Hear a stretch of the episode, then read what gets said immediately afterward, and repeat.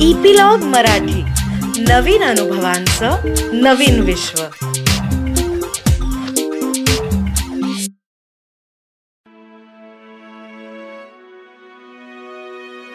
नमस्कार मंडळी. मी रीमा सदाशिव अमरापूरकर बदल पेरणारी माणसाच्या या विशेष भागामध्ये तुमचं सगळ्यांचं स्वागत करते. आज आठ मार्च अर्थातच जागतिक महिला दिन.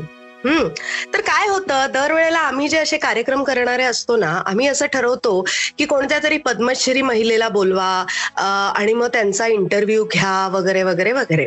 पण मी असं ठरवलं की आपण अशा दोन महिलांना बोलवूयात ज्या अर्थातच माझ्या दृष्टीने पद्मश्री पेक्षा कमी नाही आहेत ज्यांच्या अचीवमेंट्स आणि ज्यांनी खरंच माझ्या आयुष्यात खूप मोठे मोठे बदल घडवून आणलेले आहेत त्याच्यात त्यांचा सहभाग होता. आणि माझ्या आयुष्यातली सगळे बदल त्यांनी पाहिलेले आहेत. किंबहुना त्यांचे जे दृष्टिकोन आहेत आणि त्या ज्या पद्धतीने आयुष्याकडे बघतात त्याच्यामुळे माझे बरेच दृष्टिकोनांना आकार मिळायला कोंदण मिळायला अशी मदत झालेली आहे. मी बोलतेय अर्थातच सर्वप्रथम जिने मला या जगातच आणलं ती माझी आई सुनंदा अमरापूरकर हिच्याबद्दल.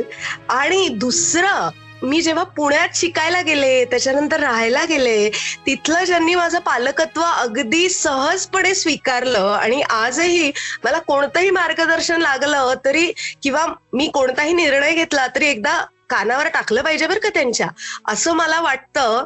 त्या म्हणजे आमच्या सगळ्यांच्या आणि तुमच्या सगळ्यांच्या लाडक्या उमा कुलकर्णी लेखिका उमा कुलकर्णी आणि अर्थातच मी ज्यांना प्रेमाने उमाताई म्हणते. या दोघीही जणी एकाच वयाच्या. हम्म या दोघीही जणी खूप वेगवेगळ्या बॅकग्राऊंड मधून आलेल्या असल्या तरी आयुष्याकडे बघायचा त्यांचा दृष्टिकोन अगदी सारखा आहे असं मला नेहमी वाटतं. म्हणजे मी हे कॉन्फिडेंटली म्हणू शकते की जर माझ्या आईची रिॲक्शन एखाद्या विषयाबद्दल अशी असेल तर उमाताईंची थोडीफार तशीच असणार आहे हे मी अगदी डोळे झाकून म्हणू शकते.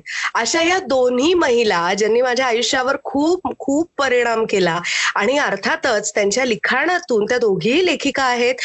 उमाताई आपल्या सगळ्यांना माहितीये बदल पेरणारी माणसाच्या पहिल्या भागात आपल्या गेस्ट होत्या.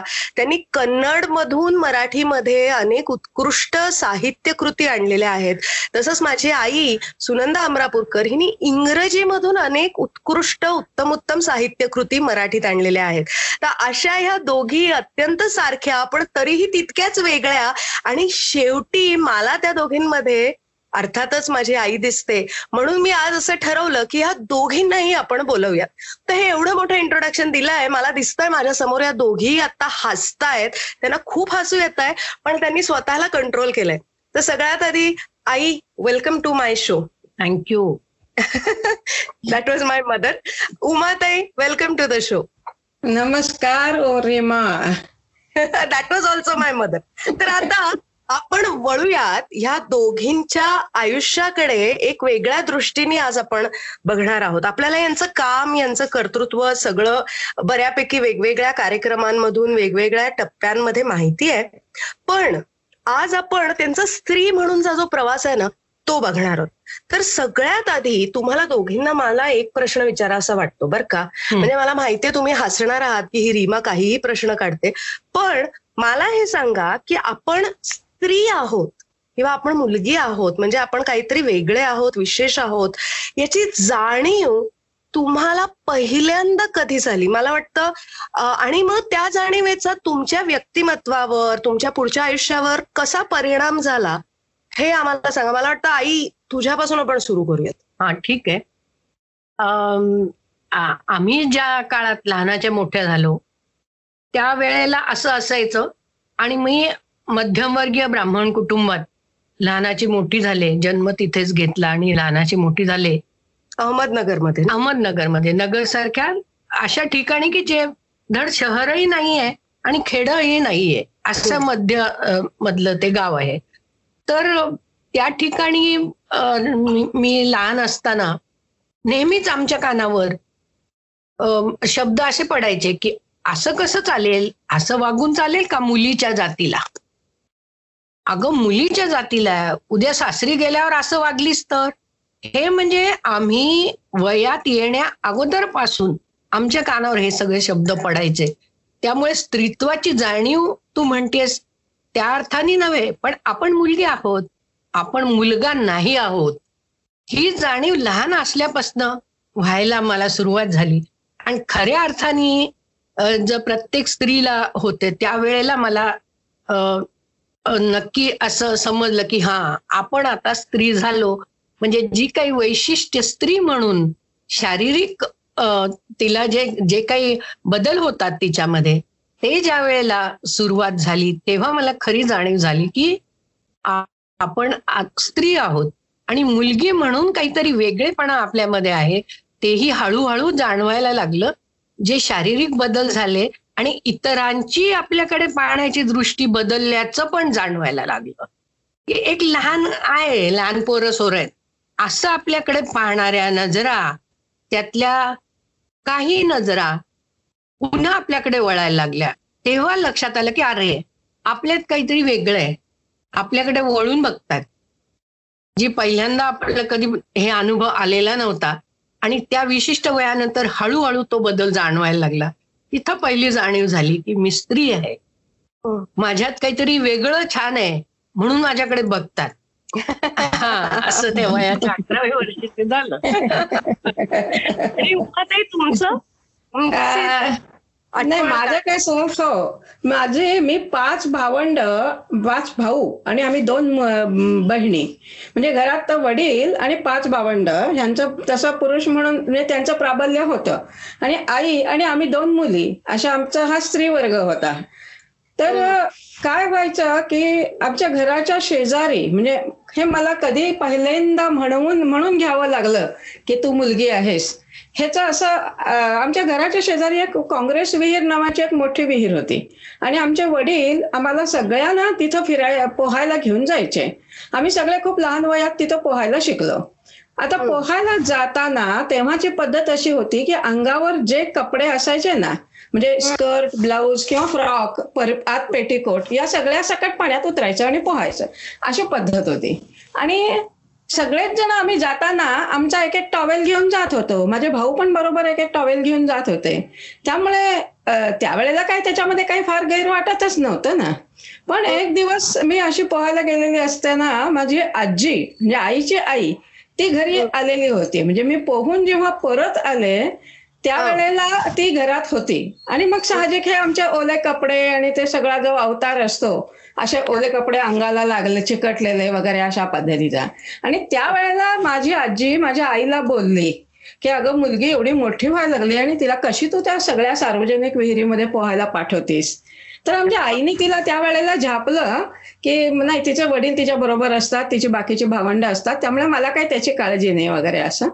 पण मला त्यावेळेला असं जाणवलं की माझे भाऊ पोहायला गेले त्याच्याविषयी माझी आजी काही बोलली नाही पण मी पोहायला गेले हे तिला ऑब्जेक्शनेबल दिसलं दिसलं हा मला म्हणायचा आहे मुद्दा आणि. तेव्हा मला असं म्हणजे नजर खोपणे हा जो प्रकार म्हणजे हे काहीतरी वेगळं आहे हे लक्षात आलं आणि. नंतरच्या काळात आईने जो उल्लेख केला की जे शारीरिक बदल वगैरे त्या काळात आम्हाला फारच जपून राहावं लागत होतं कारण सगळ्यात घरात वाढत्या वयाची भावंड होती सगळी त्यामुळे तेव्हाचे जे काय आपली इस्टेट असायची इस्टेटचा अर्थ नक्की कळत असेल. म्हणजे जे हो. त्या वयात वयात आलेले होते त्या कालखंडामध्ये वयात आलेल्या बायका ज्या होत असतील मुली त्यांना माझ्या या शब्दाचा अर्थ कळेल. हे सगळं जे लपवून ठेवावं लागायचं म्हणजे इतर कुणाचा हात सहजासहजी लागणार नाही अशा ठिकाणी हे सगळं जे जपून ठेवावं लागायचं तेव्हा खऱ्या अर्थी आपण ह्या सगळ्यांच्या पेक्षा वेगळे आहोत आणि आपलं काहीतरी वेगळं प्रायव्हेट आहे आणि ते आपलं जपायचं असतंय. ही गोष्ट लक्षात आली. करेक्ट करेक्ट म्हणजे त्या काळात आपण असं म्हणूयात की आपल्या कुटुंबाची नातेवाईकांची समाजाची एक वेगळ्या प्रकारची करडी नजर मुलींवर असायची. ओके. म्हणजे जसं तुम्ही म्हणालात की तुमची इस्टेट तुम्हाला सांभाळून ठेवावी लागायची तर ती इस्टेट ही खूपच महत्वाची त्या काळात समजली जात होती. दुसरं एक अत्यंत जे मला म्हणजे माझ्या वाचनातून वगैरे लक्षात आलंय की मुलगी वयात आली की लगेचच तिच्या लग्नाची खटपट आणि हे सुरू व्हायची. बरोबर आहे? म्हणजे ती पंधरा सोळा वर्षांची झाली की ती खटपट ते सुरूच करायचं कुटुंब. मग ते कोणत्याही आर्थिक परिस्थितीतलं असलं तरीही. तर त्या काळात लग्न. ही जी काही कल्पना आहे त्याची आयडिया नेमकी तुमच्या डोक्यात काय होती कारण you guys were so young की लग्न. म्हणजे नेमकं काय हे कसं कारण आता आई म्हणाली की अगदी लहान असतानाही लग्न होऊन गेल्यावर अ, सासरी काय म्हणतील हे अगदी लहानपणापासून ठरलेलं वाक्य कानावर पडत असेल. तर लग्न ही संकल्पना म्हणजे नेमकी काय? असं तुम्हाला त्या काळात वाटत होतं? आमच्याकडे असं व्हायचं की आमच्या आमचे वडील आमची शेतीवाडी होती गावाकडे. गावाकडे होती. आणि त्यामुळे आमच्या वड आमच्या वडील काही स्वतः त्यात राबत नव्हते. म्हणजे रयत राबायचे. त्यामुळे आमच्या वडिलांच्याकडे मुबलक वेळ असायचा. आणि आमच्या वडिलांची एक आवड होती की लग्न जमवणे.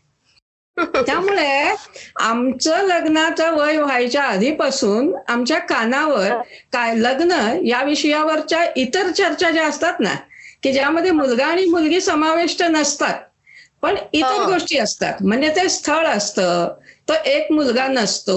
त्याच्याबरोबर त्याचं घर दार त्याचं इन्कम त्याचे नातेवाईक त्याच्या सवयी त्याचे मित्रपरिवार असा सगळं मिळून ते एक स्थळ असतं. तो मुलगा नसतो फक्त एकटा सुटा सुटा मुलगा नसतो. हे म्हणजे आमच्या लग्नाच्या वयाच्या आधीपासून आमच्या कानावर गोष्टी येत गेलेल्या होत्या. त्यामुळे लग्न याविषयी आता साहजिक तारुण्य सुलभ म्हणून ज्या भावना असतात आणखीन एक आमच्याकडची गंमत म्हणजे आम्ही सिनेमा मुबलक बघायचो वाचन मुबलक करायचो. आणि त्यामध्ये या विविध भावनांचा परिचय होत होता आणि नैसर्गिकरित्या आपण जो असेल तो होत होता. पण त्याचा थेट लग्न या प्रकाराशी काही संबंध असेल का?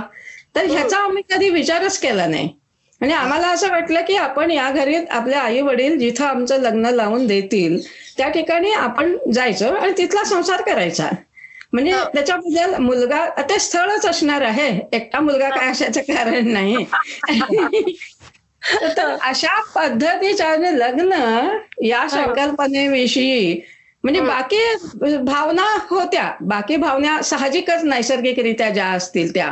पण लग्न याविषयी मात्र ज्या कल्पना ज्या होत्या त्या मात्र या पद्धतीच्या होत्या. अच्छा. आणि तुमचं अरेंज मॅरेजच झालं ना उमाताई? अगदी पक्का अरेंज मॅरेज त्या काळात बेळगाव बेळगाव दाखवणे हो हो. बोल. बेळगाव सारख्या ठिकाणी तुम्ही राहत होतात त्या काळात जेव्हा तुमचं लग्न झालं तेव्हा लव्ह मॅरेजबद्दल काय मतं होती हो लोकांची आणि तुमची सुद्धा? लव्ह मॅरेजेस तेव्हा होत होती. म्हणजे हा जो काळ आहे ना आमच्या बालपणीचा आता मी आणि तुझी आई म्हणजे नंदाताई आम्ही सत्तरीच्या आहोत. म्हणजे आमच्या दोघींचाही जन्माचा काळ जो आहे तो जवळजवळ आपण असं पन्नासचा जवळपास म्हणू. आणि आमच्या वयात यायचा जो काळ होता तो साधारण साठ पासष्ट च्या जवळपासचा समजू मागे पुढे दोन एक दोन. वर्ष मागे पुढे. म्हणजे हा कालखंड खूप पूर्वीचा नाहीये. त्यामुळे लव्ह मॅरेजेस त्यावेळेला सर्रास इतर ठिकाणी होत होती. पण आमचं घर असं होतं आमचे पालक असे होते आमचे पालक जरा जास्तच जागरूक होते असं म्हण पाहिजे तर. पण त्यामुळे आमच्या घरामध्ये या पद्धतीची चर्चा होऊ नये हो, म्हणजे होत नव्हती. आता मी असं म्हणू शकते की तशी होऊ नये याची कदाचित काळजी पण घेतली जात असेल. कुणाला माहिती? पण आमच्या कानावर या गोष्टी आल्या नाहीत ही वस्तुस्थिती आहे. अच्छा आणि या उलट बरं का उमाताई म्हणजे सगळ्या जगालाच माहिती आहे. आई तुझं आणि बाबांचं लव्ह मॅरेज होतं. हो. हो की नाही? हा? तर कसं गो म्हणजे कसं जमवलं कसं तुम्ही दोघांनी? म्हणजे इन द सेन्स की समाजाचे कुटुंबाचे काय रिॲक्शन्स होत्या आणि कसं तुम्ही ते हे केलं? हा आता उमाताई म्हणाले तसं तो काळ असा होता बर का की साहित्य म्हणजे आम्ही जे कादंबऱ्या वाचायचो आम्हाला असं काही कुणी म्हटलं नाही. खूप वाचायचो. यांनी सांगितलं तसं. सिनेमे पण अगदी मोकळेपणाने पाहायला आमच्या घरात परवानगी होती. असं नाही की चोरून जावं लागायचं असं नव्हतं. हो.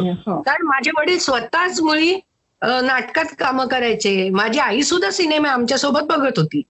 म्हणजे त्याच्यावर काही रेशन नव्हतं आम्हाला. आणि ते मोकळेपणी सगळं मनापासून करायचं ना. आणि वयात येणं आल्यानंतर त्या सगळ्या भावना त्या म्हणल्या तसंच अगदी सेमच माझंही आहे आणि ते इतकं आम्ही मन लावून ते सिनेमे बघायचो.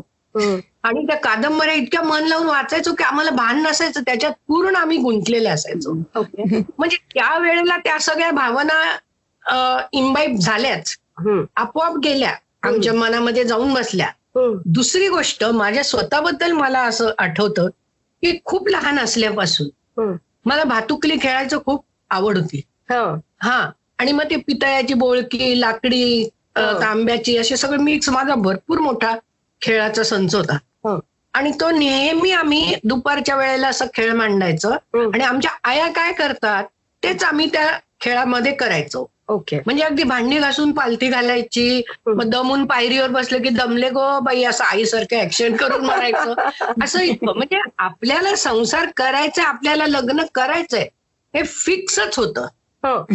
म्हणजे असं काही वेगळं नव्हतं हं. की अगदी काकूचा चष्मा घेतल्यावर ती म्हणायची कार्टे नवरा मिळायचा नाही हं. घालू नको माझा चष्मा हो. म्हणजे मुलींनी लग्न करून जायचंच असतं हे ठरलेलंच होतं.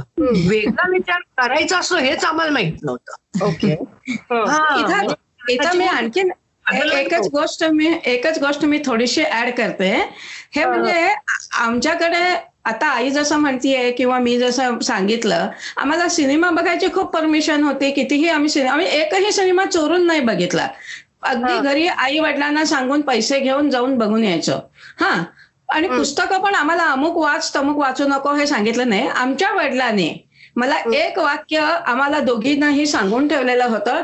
हे सगळं बघण्यापुरतं असतंय हा. हे सगळं वाचण्यापुरतं असतंय हा. त्याचा आपल्या आयुष्याशी काही संबंध नाही. हे एक वाक्य इतकं डोक्यात ठोकून बसवलेलं होतं ना की त्यामुळे. पुढच्या काळात असा काही प्रश्न आला नाही. बरोबर बरोबर. म्हणजे उमाताई मी तुम्हाला सांगते की हे. तुमच्या काळात झालं पण आम्ही जेव्हा लहान होतो तेव्हा रविवारी हिंदी सिनेमा लागायचा. दूरदर्शनवर. तर तेव्हाही तो सिनेमा बघत असताना माझी आई त्याच्यावर. डिस्कशन करायची की आता यांनी हे केलं हे कसं चुकीचं केलं किंवा हे कसं बरोबर केलं? म्हणजे इनडायरेक्टली ती कुठेतरी आम्हालाही तेच शिकवत होती की हे फिल्ममध्ये असतं हा. असं हा. आयुष्यात नसतं. पण आता मला नवीन रेव्हलेशन तिच्याकडून कळतंय की तिने मात्र ते सगळं आतमध्ये साचवून घेतलेलं होतं. ती जेव्हा टीनेजर होती तेव्हा. हो. आणि मग आणि हेही होतं. की प्राधान्यक्रम मनात आमच्या तयार झाला होता. की ठीक आहे तू हुशार आहे तू डॉक्टर हो लेखिका हो काय तुला व्हायचं ते हो. पण नंतर लग्न करून नवऱ्याचा संसार करायचाय तुला हे फिट होतं मला म्हणजे. प्राधान्यक्रमही होता. बरोबर. की करायचं सगळं बनते सगळं घरचं सगळं सांभाळू अच्छा. म्हणजे तुझी व्यक्ती म्हणून करिअर वुमन म्हणून जे काही प्रायोरिटीज असतील त्या सगळ्या सेकंडरी हा. First priority is your house. And your husband Husband. More importantly yes त्या जशा म्हणल्या की कदाचित त्यांनी आम्हाला लांब ठेवलं असेल त्या सगळ्या वातावरणापासून तसंही आमच्याकडे काही नव्हतं. की नाटक करणे ही माझ्या प्रत्येक भावंडांनी नाटक नाटकात कामं केली. आणि ते नाटक करत असतानाच सदाशिव मला भेटला. आणि आपोआप ते नाटकातले नवरा बायको आम्ही एकमेकांना आपले समजायलाच लागलो. अच्छा. हा, पण मग तुझ्या फॅमिली म्हणजे त्या काळात मला आठवत आहे तुम्ही कोकणस्थ हो. बाबा देशस्थ नगरला आजही ते मानलं जातं फार हो. स्ट्रॉंगली अहमदनगरला. तर त्या काळात कसं काय कसं जमलं कसं? म्हणजे कारण आय एम शुअर की तुम्ही काही पळून जाऊन वगैरे केलेलं नाहीये मला फार फॅक्ट माहिती. तर कसं जमवलं कसं? ते ना आम्ही फार युक्त्या युक्त्या करून ते पटवलं ज्यांच्या हातात सगळी सूत्र होती त्यांना. अच्छा. म्हणजे माझ्या मामांना हा. आणि त्याच्या वडिलांना. हा. कारण तेही काही अगदी अशा बुरसटलेल्या विचारांचे किंवा असे नव्हते. किंवा कोकणस्थ कोकणस्थ पाहिजे दुसरा नाही. असं नाही व्यक्ती कशी आहे बघा? काय काय त्यांनी मिळवलं ते बघा. वगैरे वगैरे. असं करून युक्ती युक्तीने त्यांना मनवावं लागलं आम्हाला. इतकं काही सोपं नव्हतं ते. पण एकदा तुम्ही प्रेमात पडलात ना त्याच्यासाठी काय वाटेल ते करतात माणसं. त्या आम्ही. पण का गं आई? का ग? म्हणजे जे कुटुंबाचा विरोध जसं उमाताई म्हणाल्या की स्थळ असतं.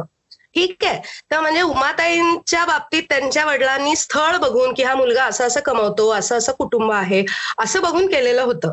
तुझ्या बाबतीत तुझे वडील नव्हते आणि तू हा मुलगा सिलेक्ट केलेला होतास आणि तो त्यावेळेला काहीही कमवत नव्हता. काही नाही मग. त्याच्यावर तुझ्या आईची मामांची कारण वडील तर त्यावेळेला नव्हते तुझे काय रिॲक्शन होती?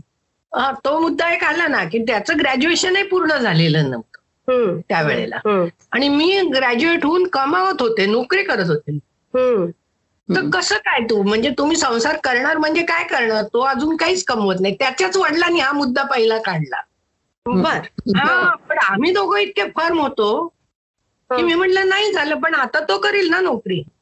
हा ग्रॅज्युएट झाला की करेल मी ऐकते असं चक्क उत्तरं दिली आम्ही. आणि त्याच्यावरून त्यांनी काय ते ते अंदाज बांधला असेल काय? खरं नाही पोरं एकदमच पक्की आता. एकमेकात गुंतलीत आपण काही विरोध करण्यात अर्थ नाही. अच्छा ओके. म्हणजे तुम्ही युक्ती म्हणजे तसा म्हणावा तसा काही विरोध तुमच्या लग्नाला नाही झाला. झाला आणि नाही जातीवरनं वगैरे तर नाहीच. अच्छा. ओके. बर पण ह्याच्यामध्ये एक मुद्दा जो मला जाणवतो बरं काही की तुझ्या माहेरचं जे वातावरण होतं ते तसं प्रोग्रेसिव्ह होतं. हो. हा? म्हणजे मामा आजोबा काय किंवा तुझी आई माझ्या मावश्या हे सगळे अत्यंत प्रोग्रेसिव्ह विचारांच्या आणि वातावरणात तू तू लहानाची मोठी झाली त्या मनाने अमरापूरकरांचं कुटुंब तसं कॉन्झर्वेटिव्ह होतं म्हणजे हो. सोळं ओळं महिन्याला बाजूला बसणं वगैरे हे सगळं होतं.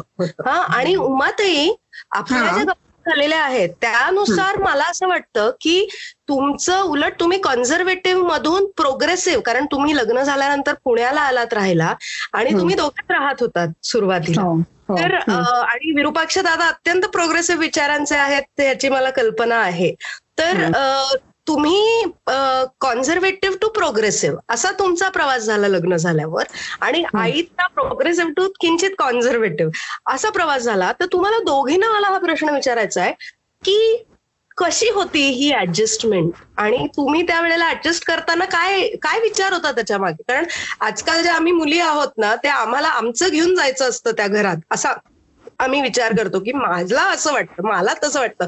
या उलट तुम्हाला दोघींनाही मी पाहिलेलं आहे की तुम्ही एकरूप झालात त्या कुटुंबातल्या वातावरणात. तर ती काय असते ती ऍडजस्टमेंट नेमकी? मी सांगते तुला माझं माहेरचं कसं होतं माहितीये का?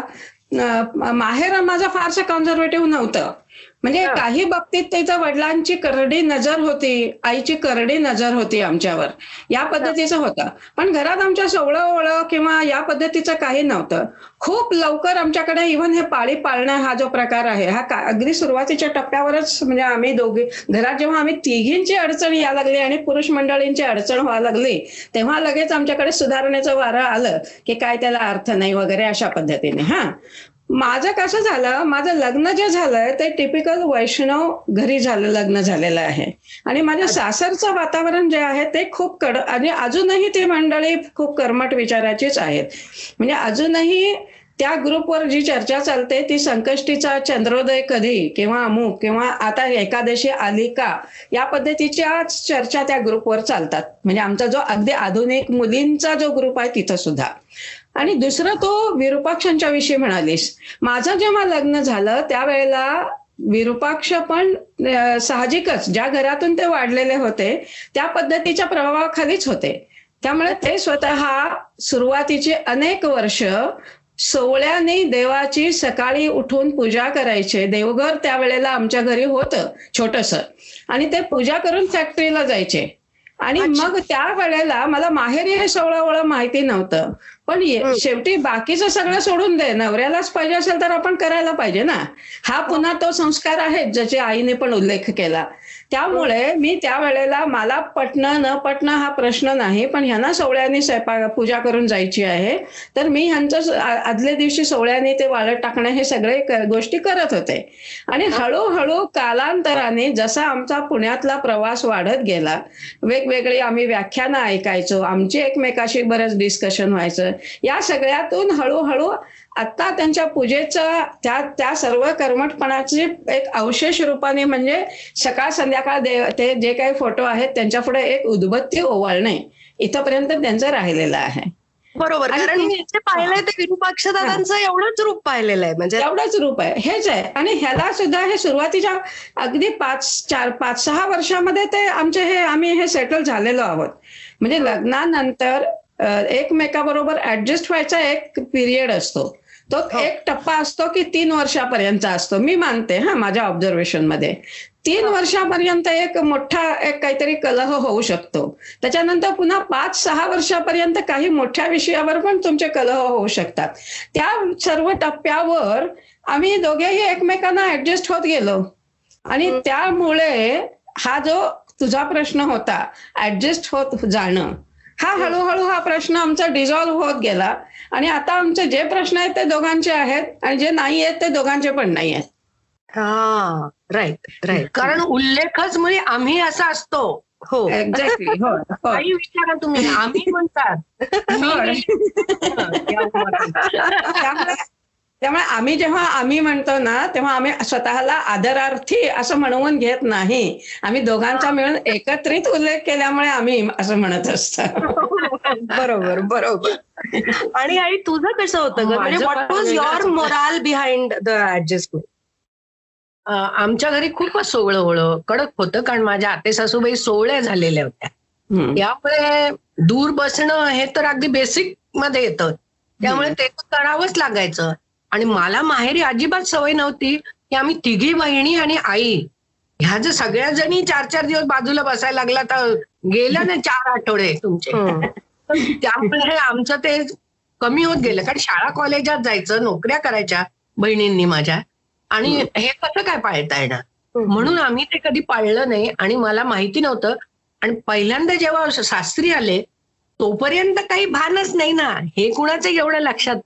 की असं करावं लागेल तसं करा. असा विचार मी केलेलाच नव्हता. मला बाकी सगळं आवडलं होतं यांचं. हं. आणि मला त्या घरात जायचं होतं. स्थळ त्या म्हणल्या ते स्थळ मला खूपच पसंत. म्हणजे एकटा बंड नाही. त्याची आई वडील भाऊ आत्या सगळेच मला आवडायचे. हो. तर तसं मला त्या घरी जायचं होतं म्हणून मी गेले. पण लक्षात नाही आलं की अरे आपल्याला असं करावं लागेल. चार दिवस बसावं लागेल वगैरे. आणि पहिल्यांदा जेव्हा पाहिजे आली तेव्हा त्या म्हणाल्या असं असं अरे बापरे आता बसायचं रडूच आलं मला हो. म्हणजे सवय नव्हती पण मग लक्षात आलं की आपल्याला जर ह्यांच्यात मिसळायचंय इथून पुढे हेच आपलं घर असं जर समजायचं असेल तर यांच्या रीतीभाती आपल्या अशा केल्याच पाहिजेत तरच आपण सामावून जाऊ शकतो. आणि दुसरी गोष्ट नवरा शिकायला गेलेला होता परगावी मी एकटीच घरी यांच्या राहत होते. हा म्हणजे असं नव्हतं एकमेकाशी संवाद तर फारच कमी होता आमचा. आणि तो तिथे नसताना त्याची आई हेच यांच्याशीच माझा संवाद ना बरोबर आणि घरातली माणसं यांच्या बरोबर जर सामावायचं असेल तर मला मिळून मिसळून राहणंच भाग आहे. म्हणून मग मी ते ऍडजस्ट हे मनाशी पक्क ठरवून हं. ऍडजस्ट करत गेले बरोबर म्हणजे त्या काळात मला असं वाटतं आता की रीमा रीमा याच संदर्भातली माझी आणखीन एक आठवण मला सांगायला पाहिजे. मी तुला मगाशीच म्हटलं ना की सासरी माझ्या खूप हे कडक सोळं ओळं होतं. तर एका वेळेला पाळीच्या वेळेला मी बेळगावला होते. आणि. तिथं तिथलं सोहळं इतकं कडक होतं की तुमच्या चौथ्या दिवशीची आंघोळ जे ते लांबून जे घालायचे ना त्यांनी मला असं सांगितलं की ही आंघोळ तुला संडासामध्ये बसून घाल घालण्यात येईल. मी त्या क्षणी त्यांना सांगितलं की मी माहेरी जाते. गावातच माहेर होतं आणि उद्याला न्हावून झाल्यावर मी परत येते. म्हणजे हो. मी ह्याला तयार नाही झाले. म्हणजे असा एक स्टँड मी त्यावेळेला घेतला. म्हणजे खूप हा. कमी वेळा मी असे स्टँड घेते. पण त्यावेळेला म्हटलं की ऐकायचं ऐकायचं म्हणजे किती ऐकायचं? त्याला एक लिमिट आहे. म्हणजे ऍडजस्ट व्हायला हे मी नाही ऐकणार. हे मी माझे मी घरी जाते. उद्याला आंघोळ करून मी परत येईन चौथ्या दिवशीची. असं अशी एक घटना मला या संदर्भात सांगावीशी वाटली मुद्दाम. म्हणजे ऍडजस्ट होत असताना सुद्धा तुम्हाला काही सीमारेषा या ठेवाव्या लागतात. बरोबर बरोबर. बरोबर बरोबर. म्हणजे मी तेच आता म्हणणार होते की म्हणजे त्या काळात ते संस्कारच असे होते बहुतेक मुलींवर की तुम्हाला लग्न करून जायचंय. जे तुमच्या दोघींच्याही तोंडून आलं की देर वॉज नो ऑप्शन की आता शिक्षण झालंय आई वडिलांनी स्थळ पाहिलंय किंवा आपण पाहिलंय स्थळ आणि लग्न करून जायचंय आणि तिथे ऍडजस्ट व्हायचंय. मग ते कशा पद्धतीने आपण होतो जसं उमाताई म्हणाले की काही बाबतीत you have to put your foot down पण अदरवाईज तुम्ही ऍडजस्ट करत गेलात पण उमाताई मला एक सांगा की ज्या वेळेला इतक्या कन्झर्वेटिव्ह फॅमिलीमध्ये आपण लग्न करून जातो आणि त्या काळात तर मला असं वाटतं की बहुतेक अॅनिव्हर्सरी बेबीजच होत होत्या म्हणजे पहिल्या वर्षात मूल हे हो. जवळजवळ हो. ठरल्यासारखंच होतं आणि ते नाही झालं तर काहीतरी प्रॉब्लेम आहे असा विचार लोक करायचे हो. तर कसं म्हणजे इनफॅक्ट तुमच्या दोघींचंही मला असं वाटतं की त्या काळात तुम्हाला अजिबातच म्हणजे मूल नाही ते प्रयत्न सगळे तुमच्या पुस्तकातूनही. संवाद अनुवादूमधून. आलेले आहे काय तुम्ही हम्म. स्थिती मानसिक आणि शारीरिक स्थित्यंतरातून त्या काळात गेलात ते. तर समाजाचा काय ऍटिट्यूड होता याच्याकडे बघण्याचा आणि आईच्या बाबतीत मी म्हणेन की एका पाठोपाठ एक तीन मुली म्हणजे मला असं आठवतंय कधीतरी ऐकल्याचं. आता ते खरंय की नाही तेही माहिती नाही की ज्या वेळेला माझा जन्म झाला त्यावेळेला माझे काका रडले होते की अरे अरे अरे तात्याला तिसरा पण मुलगाच झाला. न मुलगीच झाली तिसरी. हो. असं असं म्हणून ते रडले होते. तर काय समाजाचा एकंदर ऍटिट्यूड काय होता? कारण मूल नसणं आणि एका पाठोपाठ एक तीन मुलीच असणं हे तिन्ही कमीपणातच त्या काळात समजलं जायचं ना? हो. नाही माझ्या बाबतीत असं झालं की एक आता त्याला काय म्हणायचं मला माहीत नाही. पण माझं लग्न झालं. तसं सत्तर साली मी पुण्यालाच आले. आणि. त्यामुळे मला सासरच्या मंडळींचा असा काही या पद्धतीचा कुणी मला एक अवाक्षरही बोललं नाही. म्हणजे माझे जे प्रॉब्लेम आले ते माझ्या माझ्या सायकोलॉजीने आले. कारण माझ्या बरोबरच्या लग्न झालेल्या मुलींना दिवस राहिले. माझ्या बरोबर लग्न झालेल्या माझ्या नंतर लग्न झालेल्या मुलां मुलींना मुलं झाली. या पद्धतीच्यामुळे म्हणजे हा हा माझा वैयक्तिक भावनेचा प्रश्न होता. समाजाकडनं तू म्हणशील तर मी सत्य म्हणजे जो काही सोकॉल्ड समाज होता सासरचा वगैरे त्याच्यापासून मी लांब होते. हा. एक मुद्दा. आणखीन एक दुसरा मुद्दा ह्याच्यावर म्हणजे ह्याला सूक्ष्मपणे सूक्ष्म छटा आहे ह्याला की हा. विरूपाक्ष हे त्यांच्या आईचा सावत्र मुलगा होते म्हणजे सख्खा नव्हे तर. त्यामुळे त्या आमच्या सासूबाईंनी जेव्हा माझ्या देराच्या बायकोला म्हणजे माझ्या जावेला जेव्हा मुलं व्हायला उशीर झाला तेव्हा तिच्या मागं लागून बरेच तिचा कटकट केली तिला तिला काय काय करायला लावलं कुठले कुठले उपास तापास करायला लावले म्हणजे तिची श्रद्धा असो वा नसो पण माझ्या बाबतीत त्या माझ्या नादाला लागल्या नाहीत. आता मी हेही इथंच कबूल करते की समजा त्यांनी तिला जसं सांगितलं तसं मला सांगितलं असतं. तर मी ते ऐकलं असतं की नाही हा भाग वेगळा आहे. पण. त्यांनी मला सांगितलं नाही त्याला हे नात्यातला तिढा ह्युमन सायकोलॉजी मधला हा एक बारीकसा तिढा असतो जी काही थोडीफार शेष आमची शेती शेतीवाडी होती ती आणि कुठे न जाता आपल्याच मुलाला पुढे जाणार असेल तर यांना मूल न झालं तर काय हरकत नाही ना? असंही त्यांना वाटलं वाटलं असावं. आणि त्यामुळे त्यांनी मला काही सांगितलं नसेल. असंही घडलेलं असू शकेल. म्हणजे त्यांच्या चांगुलपणाकडे मी टिपिकल सुनेच्या कुचकेपणाने पण बघू शकते. असं म्हण पाहिजे तर तू याला बरोबर बरोबर बरोबर. पण ही एक सायकोलॉजीची शेड त्याच्यामध्ये आहे. आणि हो. त्यामुळे इथं एकच व्यक्ती अशा होत्या हा की ज्या आमच्या घराला अगदी लागून मिरजी म्हणून एक फॅमिली होती ज्या बाईला स्वतःचे आठ नऊ मुलं आणि दोन मुली एवढा मोठा त्यांचा प्रपंच त्या हा. बाई मात्र मला रोज नालीस का यंदा? या महिन्याला नालीस का? असा एक प्रश्न विचारायचा आणि मला ते खूप त्यावेळेला इरिटेट व्हायचं ते. हा. तर एक दिवस त्या बाई मला काय म्हणाल्या माहितीये का? अगं लवकर हातासरशी झालेलं बरं असतंय. नाही तर तेच बरं वाटायला लागतंय. मुलं मुलं नसणं हे बरं वाटायला लागतंय. म्हणून मी तुला विचारते. असं त्यांनी खुलासा केला त्याच्या मागच्या सायकोलॉजीच्या दृष्टीने. तर. त्याच्या व्यतिरिक्त मला बाकी समाजाकडनं काही तसं नाही जाणवलं. अच्छा. हा. आणि आई? माझं काय माझं काय झालं? पहिल्यांदा पहिल्यांदा दिवस गेले तर म्हणजे काही समजतच नव्हतं. म्हणजे असं काही काही कळायच्या आत गर्भाशी राहिलेच मी. बरं. आणि त्याच्यानंतर दुसरी पण मुलगीच झाली पाठोपाठ सव्वा वर्षाच्या अंतराने दुसरी मुलगी झाली. मग मात्र घरच्यांचं वाट पाहणं सुरू झालं. म्हणजे डायरेक्ट मला कोणी कधीच म्हटलं नाही आमच्या घरात. पण त्यांची इच्छा मात्र तशीच होती. कारण आम्ही सगळेजण एकदा माझे धीर आम्हाला सगळ्यांना एक मेटॅडोर करून कुठे याला यात्रेला नेलं बरं का गाणगापूर तुळजापूर वगैरे. तर तिथे तुळजापूरला एक दगड असतो आहे चिंतामणी म्हणतात. अच्छा. म्हणजे तुमच्या मनात काय प्रॉब्लेम आहे? तर समस्या असेल ती धरून त्याला ते हात लावायचा. मग तो असा फिरला तर काहीतरी होतं का? फिरला तर काहीतरी होतं असं काहीतरी आहे. हा. तर त्याच्यात निघालं की हिला मुलगीच होणार मुलगा होणार नाही. हा. आणि काय झालं काय झालं तेव्हा सांगितलं नाही. नंतर आमच्या जावेला ते म्हणले की त्यांनी मुलगीच सांगितली. तेव्हा मी तिसऱ्यांदा गर्भाशी होते. अच्छा. हा. तिला मुलगा सांगितला त्याप्रमाणे झाला. अच्छा. आणि मला मुलगीच सांगितलं होतं वाटतं त्या दगडाने. ते इतके नाराज झाले ते आमचे दीर तेव्हा. म्हणजे त्यांना असं वाटायचं की आपल्या भावाला मुलगा व्हावा. सासूबाईंना पण खूपच होतं पण त्यांनी कधीही मला दुखावलं नाही. आणि उलट ती झाल्या म्हणून आनंद व्यक्त केला कारण त्यांना मुलगी नव्हती. हा. म्हणून आनंदाने म्हणायच्या की बरं झालं बाई तिन्ही मुलीच झाल्या. मला नाती खूप आवडतात असं वगैरे. पण मनातून त्यांच्या खूप इच्छा होती. हो, मुलगा हो. त्यामुळे डायरेक्टली नाही पण इनडायरेक्टली बाहेरच्यांकडनं मला टोमणे मिळालेले आहेत त्याच्यावर. मुलगा नाहीच का? असं आता यांचा चव कुठून मध्ये लुड लुडबुडायला लागला असं मला वाटायचं.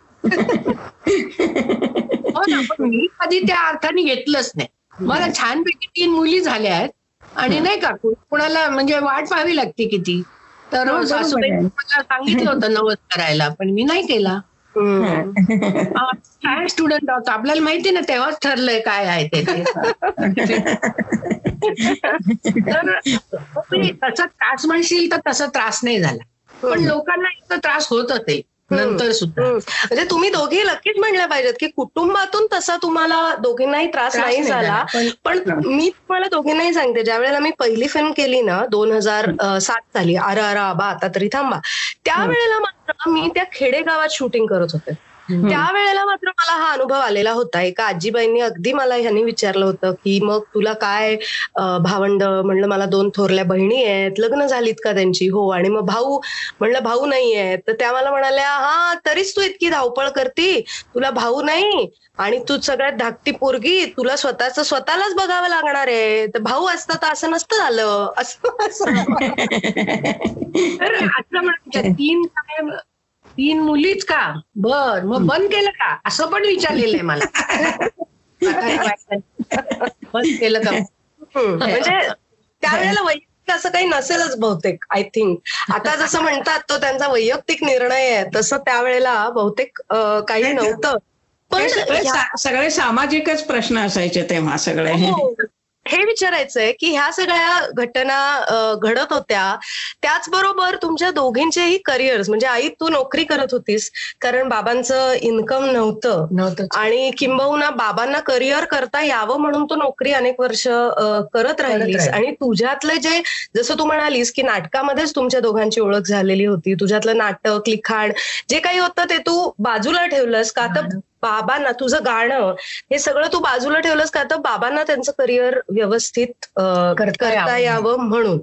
आणि ह्या उलट उमाताईंचं जे मला जाणवतं जेव्हा मी त्यांचं पुस्तक वाचलं आणि आमच्या पण गप्पा झाल्या तेव्हा आणि विरुपाक्ष दादांनी पण मला सांगितलेलं आहे उमामध्ये इतकी एनर्जी होती ना की ती लिखाणाला लागली ते खूप चांगलं झालं कारण तिची एनर्जी सार्थक ठिकाणी लागली. Am I right Umatai? हो नाहीतर त्यांना त्रास झाला असता ना डोक्याला. तर मला तेच विचारायचंय की ज्या वेळेला विरुपाक्ष दादांनी तुमचा हात धरला आणि. तुम्ही पहिलं पुस्तक कन्नड मधून मराठीमध्ये स्वैर अनुवाद केला होता त्याचा त्यावेळेला कसं वाटलं होतं की आपला नवरा आपल्याला पुश करतोय की आपण हे केलं पाहिजे? ते कसं वाटलं होतं त्यावेळेला? नाही नाही. मी हे काय असतं सांगू का? की कोणी पुश करून कोणी काय पुढे जात नसतं. हा. ती आग तुमच्या तुमच्यातच लागते. ती आग असावी लागते आणि ती तुमच्यामध्ये असावी लागते. तुमचा अगदी कितीही जवळची व्यक्ती असो नवरा असू दे किंवा कुणीही जवळची व्यक्ती असो ती तुम्हाला मदत करू शकते पुढे जाण्यासाठी. म्हणजे कसं. की मी लिहायला बसलीस ना तू तर तू बैस. मी. बाकीचं बघतो. हे म्हणू शकतात. पण लिहायला बसणं जे आहे ना ते आपलं आपलं करायचं असतंय. त्यामुळे त्या लेवलला हे माझीच गरज मलाच वाटलं असं म्हणून मी करत होते. पण विरुपाक्षांचा पण त्याच्यामधला सहभाग बऱ्यापैकी असायचा ना. आमची अनुवादाची पद्धत वगैरे तुला अजूनही माहिती आहे. त्यामुळे ते आमचं जे काही पुस्तक असायचं ना ते दोघांचं मिळून असायचं. म्हणजे. आम्ही आयुष्यात कधीही एकमेकांना भेट दिली नाही काही. म्हणजे आता माझे लिखाणाचे पैसे आले आणि मी यांच्यासाठी काहीतरी आणलं. हे केलंच नाही. कारण मला सतत असंच वाटत राहिलं की हे जे आहे ना हे दोघांचं मिळून असताना मला एकटीला त्यातले पैसे उचलून त्यांना काहीतरी द्यायचा हक्कच कुठं आहे? हक्क म्हणजे हा मानण्याचा हक्क म्हणते हा मी. बरोबर आहे, असं बरोबर. मला वाटलंच नाही. म्हणजे करा मी मी माझे पैसे आले म्हणून मी माहेरी काहीतरी नेऊन दिलं बहिणीला काहीतरी घेऊन दिलं भावंडांना काय काय काय काय घेऊन दिलं. पण नवऱ्याला काहीही घ्यावं असं माझ्या मनातच आलं नाही. कारण जे होतं ते दोघांचं मिळूनच होतं ना. खरंय. खरंय खरंय. अगदी. आणि मग आई तू जसं मी मगाशी म्हणले की तू तुझ्यातले गुण म्हणा किंवा तुझ्यात जी उर्मी होती क्रिएटिव्हिटीची कलाकार म्हणून तुझ्यामध्ये काही गुण होते ते सगळे तू बाजूला ठेवलेस ऍट अ पॉइंट म्हणजे आधी मला असं वाटायचं की तुझं अमरापूरकरांच्या कॉन्झर्वेटिव्ह कुटुंबात लग्न झालं म्हणून तू ते बाजूला ठेवले. पण नंतर हळूहळू मी मोठी झाले तसं माझ्या लक्षात आलं. की यू टुक द रिस्पॉन्सिबिलिटी. मुलींना वाढवण्याची घर चालवण्याची तू रिस्पॉन्सिबिलिटी घेतलीस आणि म्हणून तू ते सगळं बाजूला ठेवलंस. तर काय म्हणजे what was the thought process behind it आता काय वाटतं त्याच्याबद्दल? आता मला वाटतं की जे झालं ते खूप चांगलंच झालं. बर. कारण तुझे वडील कलावंत होते. आणि कलाकाराच्या ज्या काही वैशिष्ट्य असतात ती त्याच्यामध्ये भरपूर होती. उदाहरणार्थ? उदाहरणार्थ ते स्वतःमध्येच असतात. हो. ते आणि त्यांना जे करावं असं वाटतं ते त्याच्यात पूर्णपणे ते गुंतलेले असतात. म्हणजे स्वतःच्या जेवणाचं पण लक्षात राहायचं नाही या कॅटेगरीतला कलाकार होता तो. हा. या हा काय लहान मुलांचं करणार आहे का? त्यांना वेळेवर औषध देणार आहे का? काय करणार आहे का?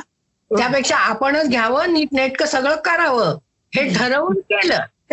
आणि मग मला दुसरं काही करायला? कारण पैसे पण कमवायचे होते ना नोकरी करून. हो. हा हे काही कमवत नव्हते. पण त्याही वेळेला असं नव्हतं हे माझे पैसे आहेत. ह्यांनी आता जसं सांगितलं ती भावना तीच. हे माझे पैसे आहेत असं मनातही आलं नाही असा उल्लेख जन्मात केला नाही. हो. बरोबर आहे. बरोबर हा शब्द तोंडात आलाच नाही. बरोबर. हं. ज्यांना जेव्हा मिळायला लागले हजारांनी लाखांनी तेव्हा तसेच्या तसे माझ्या हातात आणून देत होते. आल्या बरोबर मिळाल्या बरोबर ते माझ्या हातात येत होते. आणि तूच काय ते याचं कर.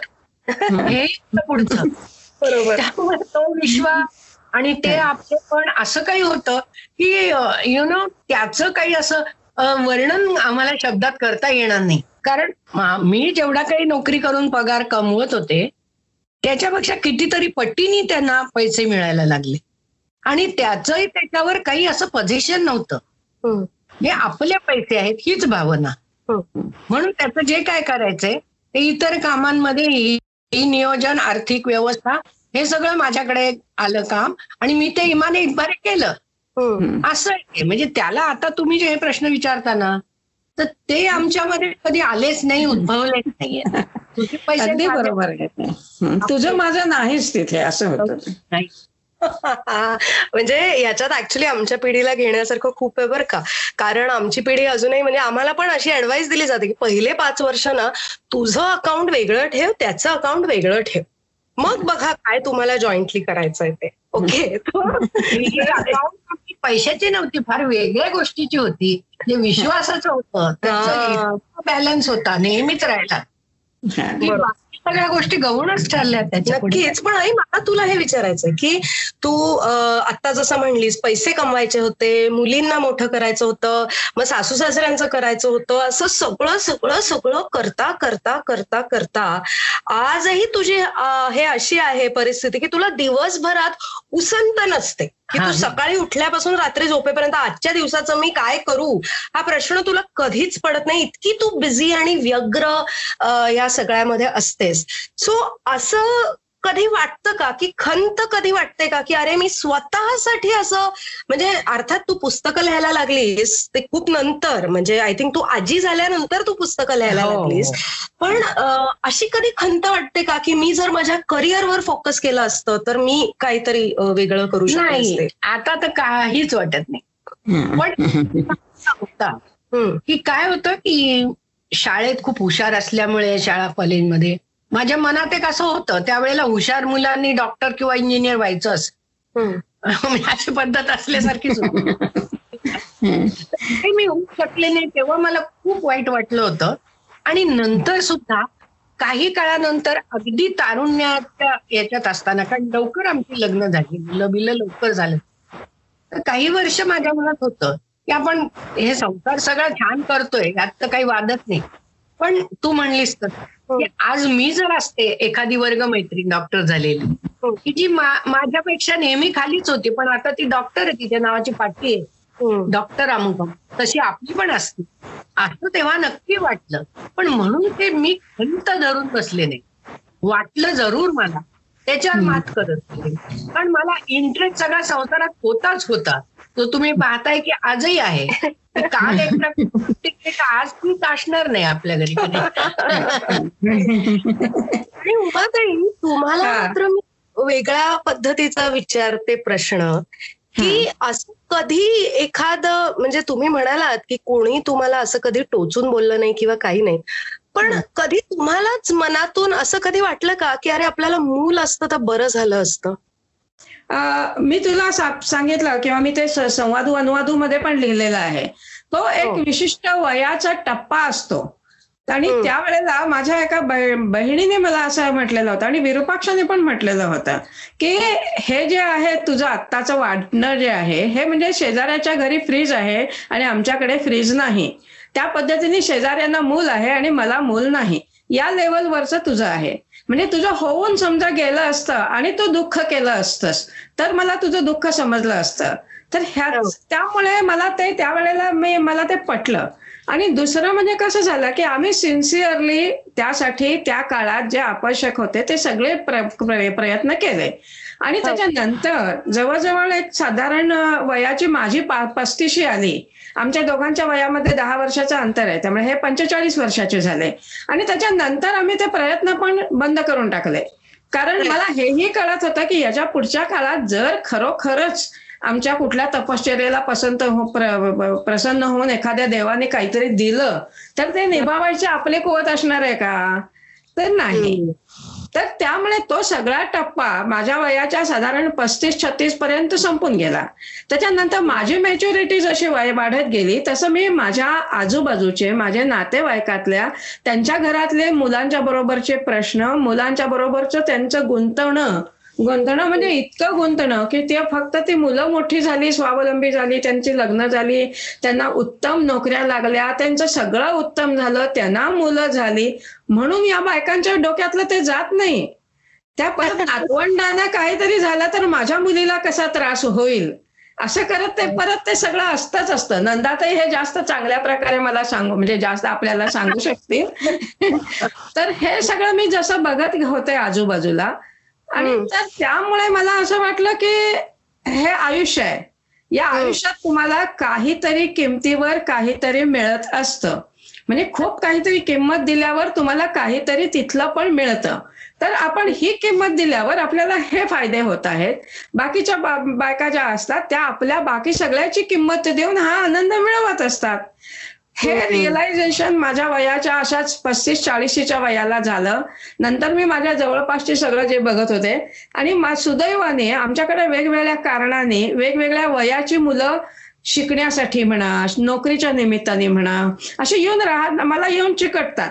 आणि त्यांच्या बरोबर माझा छान संवाद होतो. उदा तूही एक त्यातलंच उदाहरण आहेस. हो नक्कीच.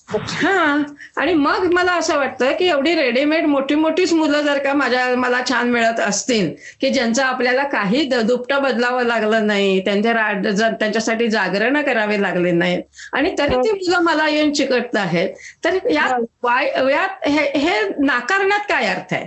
आणि हे. असलेलं जे आहे म्हणजे मातृसुख हा एक एक जो शब्द आहे तो तुम्हाला वेगळ्या प्रकारे मिळत असेल तर ते माझ्याच एक कुशीतून जन्माला यायला पाहिजे याचा आग्रह का? ते तुम्हाला जिथून मिळतंय ते तुम्ही घेण्या इतकं तुमचं मन त्याच्यासाठी तुम्ही सज्ज ठेवा. त्या त्या मनाला तुम्ही कोमेजून जाऊ देऊ नका. त्या नाही त्या विचाराच्या म्हणजे काल्पनिक विचारामध्ये गुरफटून म्हणजे जे ज्याला काही अर्थ नाही अशा विचारामध्ये गुरफटून तुमचं मन जर का तुम्ही कोमेजून ठेवलं तर तुमच्याकडे चालत येणारं हे जे काही वैभव आहे हे हो. पण तुम्ही नाकाराल ना? हे मी तुला सांगते ही मॅच्युरिटी यायला तुम्हाला काही वय जावं लागतंय. तुम्हाला डोळसपणे ते आलेलं जीवन बघावं लागतंय. आणि मग ही मॅच्युरिटी आली की मग हा कुठलाच म्हणजे जसं आई म्हणाली तीन मुली हा पण काय इशू राहत नाही. मूल नाही हा पण काय इशू राहत नाही. कारण तुमच्या आईने मुलगे असणाऱ्यांची सुखदुःख पण बघितलेली असतात. मी मुलं असणाऱ्यांची सुखदुःख दोन्ही बघितलेली असतात. सुख पण बघितलेलं असते दुःख पण बघितलेलं असते त्यामुळे आपण शेवटी काय आहे माहितीये का? आयुष्य जसं येतं की नाही तसं आपण नीट स्वीकारतो की नाही? आपण. त्याच्याशी कुठेतरी उगीच भांडत राहतो का हे बघायचं एवढंच नाही आणि तुमच्या बाबतीत उमाताई आता या ठिकाणी मी संधी घेते हा. बोलण्याची. की सगळ्यांना म्हणजे नव्वद टक्के लोकांना म्हणू किंवा किती टक्के असतील तितके सगळ्यांना मुलं होतात ती. मुलं मोठी होतात त्यांची वाढत असतानाची सुख दुःख आपण भोगतो उपभोगतो जे काय असेल ते. हो हो. दोन्ही असते ना. त्याचा आनंद पण आहे ना त्याच्यामध्ये. आनंद आहे नंतर. मनस्ताप आहे शारीरिक कष्ट आहेत बऱ्याच. गोष्टी. ते सगळं झाल्यानंतर एक टप्पा असा येतो. ती मुलं ती मुलं मोठी होतात प्रौढ वयात असतात. आणि. आपण आता आहोत त्या वयात असतात. हो. अशा वेळेला त्या. आयांना त्या स्त्रियांना एक अत्यंत असं रिक्तता येते. की माझं करून झालं मग काहीच त्यांना करायला नसतं मनालाही काही विरंगुळा नसतो आणि मग त्यांना वेगवेगळे मानसिक प्रश्न सुद्धा निर्माण होतात एक प्रकारचं रिकाम पण येतं जे त्यांना हो. खूप त्रासदायक होतं म्हातारपणी की आता मी. कुणाला डबा देऊ त्याची बायकोच त्याला डबा देणार ते मुलं हो. आपले आपले अभ्यास करून शाळेत जाणार आता हो. आता. मी काय अशी उदाहरणं सुद्धा आजूबाजूला आपल्याला अनेक बघायला मिळतात. आणि इथंच इथंच जोडून मला आणि एक म्हणावंसारखं वाटतंय की मुलं जेव्हा असतात ना तुमच्या घरात मुलांच्या तुलनेने तुम्हाला वय कळतं तुमचं. हा. हा. मुलांना मुलं झाली नातवंड झाली की तुमचं वय तुम्हाला आणखीन कळतं. आणि तीच मुलं तुम्हाला सुनवायला लागताय आता म्हातारे झाला आता गप्प बसा. आमच्या बाबतीत असं होत आहे की आम्हाला आमचं वाढलेलं वय कळतच नाही. आमचं मानसिक वय जे आहे ना ते वय तिथंच फ्रीज झालेलं आहे. बरोबर. समोरचे माणूस आम्हाला कुणी आता तुम्ही करोना आहे आता तुम्ही बाहेर पडू नका. आणि हो. तुम्ही अजिबात काही अरेंज करू नका. असं आम्हाला म्हणत नाही कुणी. आता याच्याकडे तुम्ही दुःख म्हणून बघायचं दुःख म्हणून बघायचं की कटकट म्हणून बघायचं हा पुन्हा तुमच्या दृष्टिकोनाचा प्रश्न आहे. पण मी तुम्हाला फोन करून म्हणाले होते अजिबात घराच्या बाहेर पडू. नका. नाही, नाही, माझा मुद्दा अजून मला बोलायचा आहे तो असा की हा. जो प्रकार आहे ना इतर बायकांच्या वाट्याला येणारा हे भोग हे तुमच्या वाट्याला न येता उत्तर आयुष्यात आता तुम्ही इतकी वर्ष जे मेहनत केली आहे त्या साहित्य क्षेत्रात म्हणा किंवा हा. तुम्ही करिअर करताय त्याच्यात त्याची उलट सुंदर बहर आलेली फुलं तुम्हाला आता बघायला मिळत आहेत आणि तुम्ही त्या आनंदात डुबतात मी बघतीये डुंबताय तुम्ही. जे हे हे काम करता करता आपल्याला तुम्हीही स्वतः अनुवाद करता. हे काम करता करता आपल्याला जो आनंद मिळालेला असतोय त्या हा. आनंदाची तुलना तुम्ही कशाशी करू शकत नाही. त्याच्यानंतर पुस्तक येणं त्याला पुरस्कार मिळणे हे पुढच्या गोष्टी झाल्या. पण महिना महिना दोन दोन महिने सहा सहा महिने एका सुंदर कलाकृतीच्या आपण सानिध्यात राहू शकतो ना? हे किती आपल्याला ह्याची गोष्ट आहे. म्हणजे तुम्ही पण या बाबतीत सहमत व्हाल माझ्याशी. नक्कीच. म्हणजे मी आता पुढचा प्रश्न तोच होता बरं का की तुमच्या आयुष्याला एक सुंदर दिशा मिळाली तुम्ही लिखाण केलं आणि आज जसं आई म्हणाली की त्याला सुंदर बहर आलेला आहे तुमच्या करिअरला. सिमिलरली जे आईने आता डिस्क्रिप्शन दिलं की मुलं मोठी झाली त्यांचं त्यांचं ते करतात त्याला एम्प्टीनेस सिंड्रोम असं नॉर्मली म्हटलं जातं. तर जो टप्पा आईच्या आयुष्यात तो आला की तिला पहिलं नातवंड झालं त्यावेळेला तिने लिखाण सुरू केलं. हम्म. तर हा. हा सिंड्रोम मधून बाहेर यायला तिला सुद्धा या लिखाणाची अत्यंत छान मदत झाली तर मला हे विचारायचं आहे की तुम्ही ज्या वेळेला हे लिखाण करत असता तेव्हा विविध पात्रांना भेटता विविध मानवी प्रवृत्तींना भेटता तर तुम्ही दोघीही आता हा तुमच्यासाठी आधी न ठरलेला प्रश्न आहे बरं का की तुमच्या लिखाणामध्ये तुम्हाला भेटलेली दोन स्त्री रूप जी तुम्हाला खूप आवडली अशी सांगा आम्हाला अगदी सुरुवातीला माझ्या आनंदासाठी म्हणून मी मुकज्जीची स्वप्ने म्हणजे ते माझं पुस्तक प्रकाशित नाही आहे पण तो अनुवाद मी केलेला आहे. त्यातलं मुकज्जी हे कॅरेक्टर जे आहे ना ते अशा वयाचं आहे ती आहे म्हातारी ऐंशी वर्षाची. आणि सगळं जग बघून ज्या पद्धतीने ती एक मॅच्युअर झालेली आहे. तिच्या देव या संकल्पनेविषयी मेन मुख्य प्रामुख्याने ती सगळं बघते पण ते आजूबाजूला जे घडते आहे त्याच्याशी सुद्धा ती फार एम्पतीने बघतीये म्हणजे फक्त सिंपती शब्द मी म्हणत नाही एम्पतीने बघतीये तर मी पहिला अनुवाद तो जो केला ना त्यामुळे मला आपोआप शिवराम कारंतांची ती कादंबरी आहे. आपण एका आपण जगाकडे कसं बघायला शिकलं पाहिजे. याचा एक बारीकसा धडा न कळत त्या अनुवाद करता करता मला मिळाला. आणि त्यामुळे असं त्यांनी मला खूप त्या तो माझा अनुवाद प्रकाशित जरी झाला नसला तरी शिवराम कारंतांनी त्याद्वारे आमचं आयुष्य संपन्न करायला एक टप्पाभर पुढे नेलं.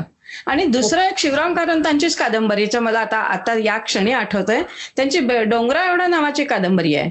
आणि त्यामधलं शंकरी हे पात्र आहे. आणि गोपालय्या आणि शंकरी हे दोघेही उतार वयातले वयातलं जोडपं आहे. जंगलात राहणारं. ज्यांचा ज्यांची एक मुलगी बाळणपणात मेली आहे आणि दुसरा मुलगा शहरात बेपत्ता झालेला आहे. त्या दोघांचं सहजीवन जे आहे ना सहजीवन म्हणजे एवढे वयस्कर आहेत पण ते दोघे एकमेकाची थट्टा करतायत. एकमेकाच्या म्हणजे ज्याला तुमच्या भाषेत काय म्हणू आपण शाळा घेतात टोप्या उडवतात चेष्टा मस्करी करतात. आणि दोघे मिळून संध्याकाळच्या वेळेला विड्यात पान पान खात पाय पसरून बसून गप्पा मारता मारता विडा खातात. हे सहजीवन मला जे आहे ना ही दोन शिवराम कारंतांची जी पात्र आहेत यांनी आमच्या आयुष्यावर परिणाम घडवला म्हटलीच तरी हरकत नाही. छान अर्थात खूपच त्यांचं काम आहे. त्याच्यातून आणखी पण बरीच माणसं त्यांना भेटली असतील. हो हो हो खूपच. पंचवीस वर झाली झालीच आहेत पण एक मला दीप्ती नवलच्या कथा द मॅड तिबेटियन. त्या करत असताना मला खूप आनंद झाला. आणि त्यातली पात्र खूप सच्ची अशी आहेत. तर त्याच्यामध्ये सुद्धा एक अशी नायिका भेटली त्या कथेची नायिका असते की तिच्या नवऱ्यानी एका दुसऱ्या बाईपासून त्याला एक मुलगा होतो. आणि ती तिच्या गावी जाते हिमालयामध्ये ती बाई निघून जाते. आणि हा नवरा मेल्यानंतर हिला मूल झालेलंच नसतं. त्या ठिकाणी जाऊन ती तिथं जाऊन त्या त्या मुलीची आई त्या बाळाला वाढवत असते. चार पाच वर्षाचा मुलगा असतो. हिच्या नवऱ्याचा मुलगा असतो तो. आणि बरोबर तसा दिसणारा वगैरे हे बघा ना कुणाच्या वाट्याला येणारं काय वास्तव आहे हे? हम्म. तर ती म्हणते की इथे आपली प्रॉपर्टी आहे. तर त्याला ना. नवऱ्याच्या मुलालाच आपण द्यावं म्हणून त्याच हेतूने आलेली असते. आणि त्याची जी म्हातारी आजी प्रत्येक गोष्ट शिवीतच बोलायची इतका तिला त्याचा राग असतो. लग्न न कर मुलीला तो मूल झालेलं असतं म्हणून. तोही तिथून निघायला उत्सुकच असतो. आणि अर्ध्या दिवसाच्या भेटीत. तिथं जाऊन त्या मुलाला घेऊन. परत असा इथे पिंड आहेत गोष्टी. त्या. बाईचं काय असेल? म्हणजे समजून घे. हे काय असेल? आयुष्यामध्ये. तो गेल्यानंतर करते. म्हणजे. स्त्री ही कुठल्या थरापर्यंत समजून घेऊ शकते. ट्रिमेंडस स्त्रीच्या हम्म. मनामध्ये. ते धरण आहे. बरोबर. आणि दुसरं एक पद्मा देसाई म्हणून. तर जगदीश भगवती यांच्याशी लग्न केलं.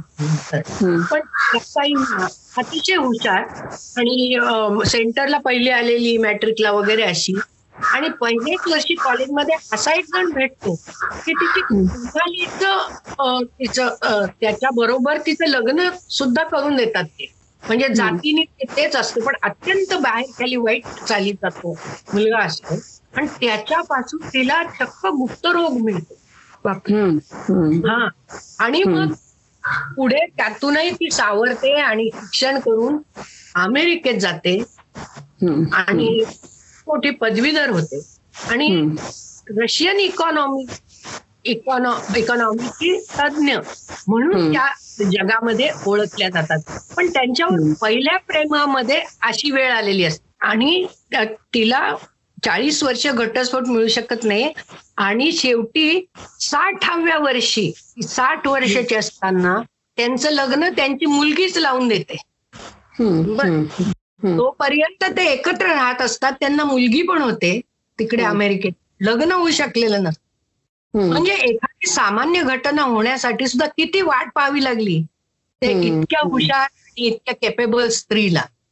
तर म्हणजे आयुष्यातली जी चमत्कार म्हणावे हे चांगल्या अर्थाने की वाईट अर्थाने. पण त्यांना इतक्या मोठ्या किमती त्याच्या मोजाव्या लागतात. हे. त्याच्यातून मला शिकायला मिळालं की धीर धरला तर शेवटी. सगळं चांगलंच होतं. पण त्याच्यासाठी. पुढं वाट त्या स्त्रीला पाहावी लागली.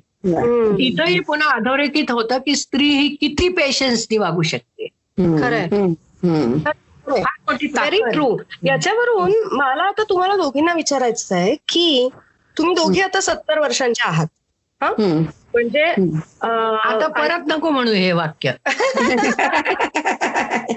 ओके, चालेल. तरी तो फक्त तो फक्त आकडा आहे असं लक्षात घ्या नंदाताई. त्याने आपलं. आणखीन काही बिघडणार नाहीये. बरं. तुम्ही दोघीही समवयस्क आहात. आई सासू आजी आणि लेखिका. अशा जबाबदाऱ्या पार पाडताय. हं? तर ह्या तुमच्या सगळ्या प्रदीर्घ प्रवासात तुमच्या मते स्त्री म्हणजे काय? तुमच्या अनुभवाने स्त्री म्हणजे काय? मला असं वाटतंय की स्त्री आणि पुरुष ह्याचं हे जे एक तिचं ते जनन ज- ज- मुलाला जन्म देणं ह्या क्रियेतला तिचा एक सहभाग जो आहे ना तो एक वेगळ्या प्रकारचा आहे. आणि त्याच्या योगे तिच्यावर येत जाणाऱ्या जबाबदाऱ्यामुळे तिचं सगळं आयुष्य वेगळं पुरुष या जमातीपेक्षा वेगळं होत राहतं तर हे जर का तुम्ही दोन गोष्टी बाजूला ठेवल्या तर मग या दोन्हीमध्ये तसा फार फरक राहत नाही. म्हणजे इव्हन विचार करायची पद्धत वगैरे सुद्धा साधारण खूप फरक पडत नाही. स्त्री असल्यामुळे तिला काही विचार करायची सूक्ष्मता जी आहे जी पुरुषांना नाही आहे. पुरुष जरासा भरड पद्धतीने विचार करतात बायका जरासा सूक्ष्म पद्धतीने विचार करतात. हे तिचं जन्मजात जे आहे हे तिचं वैशिष्ट्य आहे असं मला वाटतंय. आणि त्या वैशिष्ट्याला जपत तिने जर का आपलं जीवन ती जगत राहिली तर ती स्वतः स्त्री पुरुष या भेदात न राहता सुद्धा कारण मी असं पण मानते की प्रत्येक पुरुषात एक स्त्री असते आणि प्रत्येक स्त्रीमध्ये एक पुरुष असतो म्हणजे त्यातलं स्त्रीत्व असं आपण जर बघितलं तर ते स्त्रीत्व खूप तरल आहे त्या हो. ती तरलता जपणं ती तरलता जाऊन न देता आपणही न- बरोबरी करता करता भरड होऊन जाणं. हे वाईट आहे. हे वाईट आहे. हे चांगलं नाही आहे. त्याच्यापेक्षा तिला जे ती ही जी गिफ्ट आहे ती तरलतेची ही एक जी गिफ्ट आहे ती जर का तिने व्यवस्थित जपून ठेवली ती एखाद्या अत्तराची कुपी जशी आपण छान बंद करून ठेवतो आणि जेव्हा पाहिजे तेव्हा त्याचा दरवळ आपण त्याचा अनुभवतो त्याचा आनंद अनुभवतो तशा पद्धतीने ती जी एक संवेदनशीलता तिची जी आहे स्त्री म्हणून असलेली ते मला वाटतं तिचं फार मोठं धन आहे असं मला वाटतं. आणि ते जपून ठेवलं तर ती आता तुझी आई आता तिने बऱ्याच बरेच रोल्स केलेत. आता ती आजीच्या रोलमध्ये पण आहे. तर तिचा सुद्धा ती तरलता तिला नातवंडांच्या बरोबर वागताना जावयांच्या बरोबर वागताना आणि मुलींच्या बरोबर वागताना थोडीशी कठोर पण होईल ती कारण तिचं तिला दोन रोल करायचे असतात. आई आणि वडील या दोन्ही पद्धतीचे.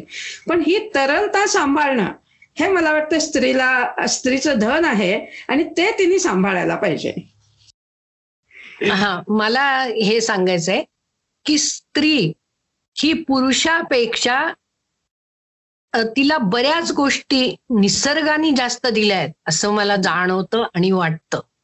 कारण तुम्ही म्हणलात त्याच्याशी मी अगदी सहमत आहे की पुरुष जरा ढोबळमानानेच विचार करतात.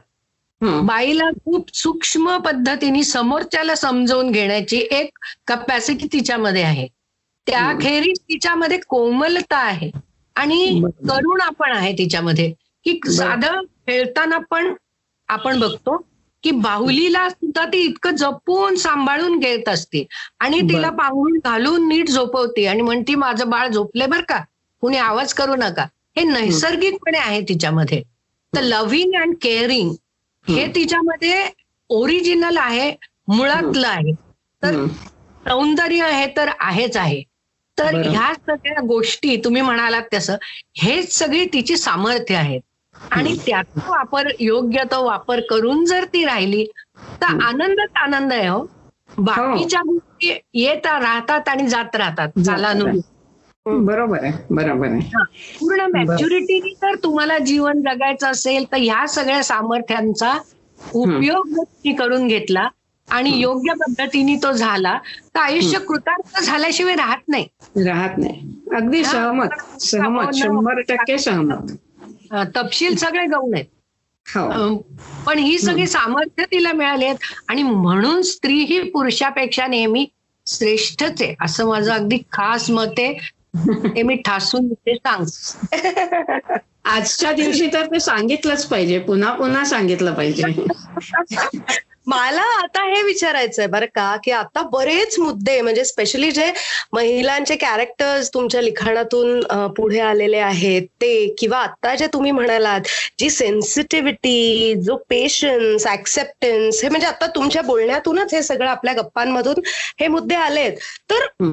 आमच्या पिढीच्या ज्या आहेत किंवा आमच्यापेक्षा तरुण असतील त्या मुलींना त्या महिलांना त्या श्रोत्यांना तुम्ही काय सांगाल? एखादा मंत्र द्या की आम्हाला आयुष्य आयुष्याकडे बघण्याचा. आता दिले ना आम्ही दोघींनी मिळून पण म्हणजे सेन्सिटिव्हिटी सांभाळा. तपशील नंदाताई फार बरोबर बोललेले आहेत. बाकी सगळ्याचे आयुष्य आता माझं आयुष्य वेगळं आहे नंदाताईंचं आयुष्य वेगळं आहे. मा सत्तर वयाच्या आणखीन जितक्या म्हणून बायका असतील त्या प्रत्येकीचं आयुष्य पण वेगळं वेगळंच असणार आहे. हे आम्ही समवयस्कर एका पिढीच्या म्हटलं तरी इतकं वैविध्य आहे. जर हे पिढ्यानपिढ्या पुढच्या पिढ्यांपर्यंत तुम्ही बघायला गेलं तर तपशिलात फरक हा होत राहणार. हे जीवनाचं सामर्थ्य पण आहे कारण जीवनात बदल आहेत. आणि त्यामुळे तपशील जो आहे तो वेगळा वेगळा असू दे. पण हे स्त्रीत्व म्हणून जे आहे जे आता आम्ही दोघींनीही तुम काही मुद्दे त्याचे सांगितले हे जपणं म्हणजे पुरुषाची बरोबरी करायला जायला जायला म्हणजे तुम्ही कर्तृत्वाच्या दृष्टीने तुम्ही कुठे कमी नाहीच आहे. नाहीच आहे. त्याच्यात काय ते सिद्ध केलंय वेळोवेळी ते आता सिद्ध करायची गरज पण नाही इतक्या वेळा ते सिद्ध झालेलं आहे. काही वेळेला काय होतंय की ह्या सगळ्या सक्सेसच्या मागे लागता लागता ह्या नाजूक गोष्टी हातातून निसटतात. आणि त्याचा परिणाम म्हणून एक आयुष्यातली काहीतरी एक ट्रॅजेडी आयुष्यातलं काहीतरी एक एक कमीपण हे वाटायला येऊ शकतं. म्हणून या गोष्टी ज्या आता आम्ही दोघी सांगतो आहोत नंदाताई पण याच्यावर बोलतील पुढे पण ह्या सगळ्या गोष्टी जर का तुम्ही सांभाळत राहिला दुसरं एक मला असं वाटतंय की आयुष्य म्हणजे मी स्वतः असं म्हणते की मी काय एवढी मोठी क्रांतिकारक बाई नाहीये की मी सगळं जग असं येऊ चुटकीसरशी बदलून टाकेन. अशा प्रत अशी ताकद माझी नाहीये माझी तशी ताकद कुणाच्या एका व्यक्तीची असते असं मी मानत नाही. कितीही मोठी व्यक्ती याचं नाव घ्या तुम्ही तिथे. पण एक व्यक्ती हे बदलू शकत नाही. ते बदलण्यासाठी प्रत्येक व्यक्तीला आतनं तो सगळा तो बदल होणं फार आवश्यक असते. आणि म्हणून त्या मी एक करू शकते की मी माझ्यापुरतं माझं आयुष्य मला कसं सामोरं आलं त्या ते मी योग्य रीतीने मी त्याला तोंड देते की नाही. ते करताना मी काही शॉर्टकट मारते का? ते फेस करताना मी काही पळवाट काढते का? मी काही चुकीचे मार्ग वापरते का? मी काही चुकीच्या करती आहे का? इथं आपण जर लक्ष ठेवत गेलो तर जग गेलं खड्ड्यात. पण आपलं आयुष्य तर आपण चांगलं व्यवस्थित सुसंस्कृत सुसंस्कारित की आपल्याकडे बघून आणखीन चार जणांना असं जगायला हरकत नाही हा. असं वाटेल अशा पद्धतीचं आपण जगू शकतो.